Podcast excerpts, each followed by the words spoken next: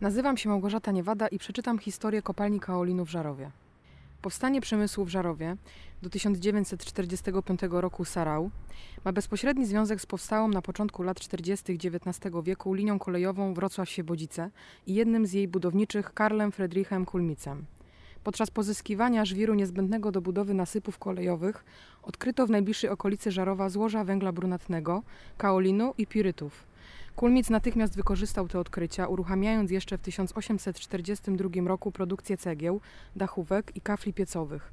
Kilka lat później nawiązał współpracę z wrocławskimi uczonymi. Jej owocem była powstała w 1850 roku fabryka cegieł szamotowych, ognio- i kwasoodpornych. Surowce były w zasięgu ręki w Żarowie, Jaroszowie i Rusku.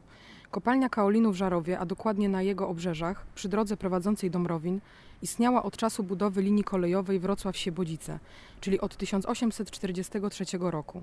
Umiejscowiono ją kilkaset metrów na południe od linii kolejowej, natomiast fabrykę szamotową niemal naprzeciwko. Kolejne kilkaset metrów na północ od linii kolejowej w złożach dominowała odmiana biało-szaro o dobrych parametrach jakościowych duży uzysk po szlamowaniu, wysoki stopień białości po wypaleniu, dobry jako surowiec przy produkcji materiałów ogniotrwałych, a po wzbogaceniu w procesie odpławiania w przemyśle ceramicznym, papierniczym, gumowym, elektrotechnicznym oraz do wyrobu farb i lakierów.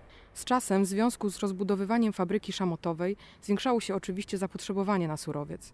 Kopalnia wciąż była powiększana i unowocześniana.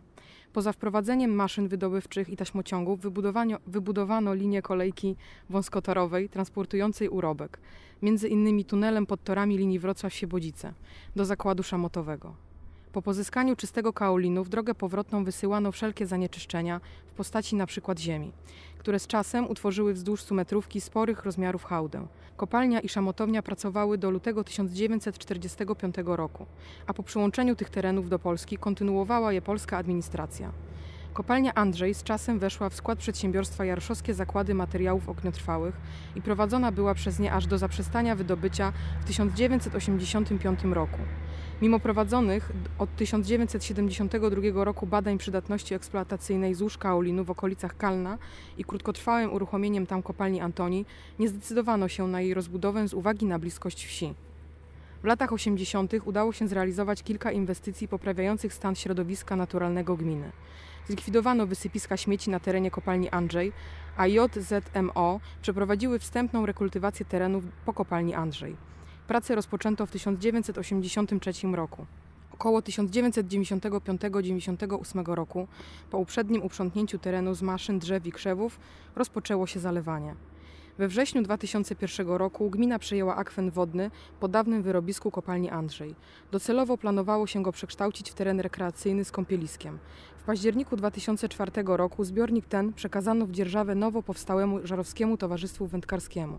Zobowiązało się ono zaadoptować go w ciągu najbliższych kilku lat na obiekt wędkarsko-rekreacyjny. W lipcu 2005 roku gmina sprzedała teren wokół zbiornika osobom prywatnym, które zobowiązały się przekształcić go w teren rekreacyjny z kąpieliskiem, wypożyczalnią sprzętu wodnego i tym podobne. Na dzień dzisiejszy przy dawnej kopalni Andrzej można wypoczywać na niestrzeżonej plaży, korzystać z uroków lasu oraz pływać w czystej wodzie.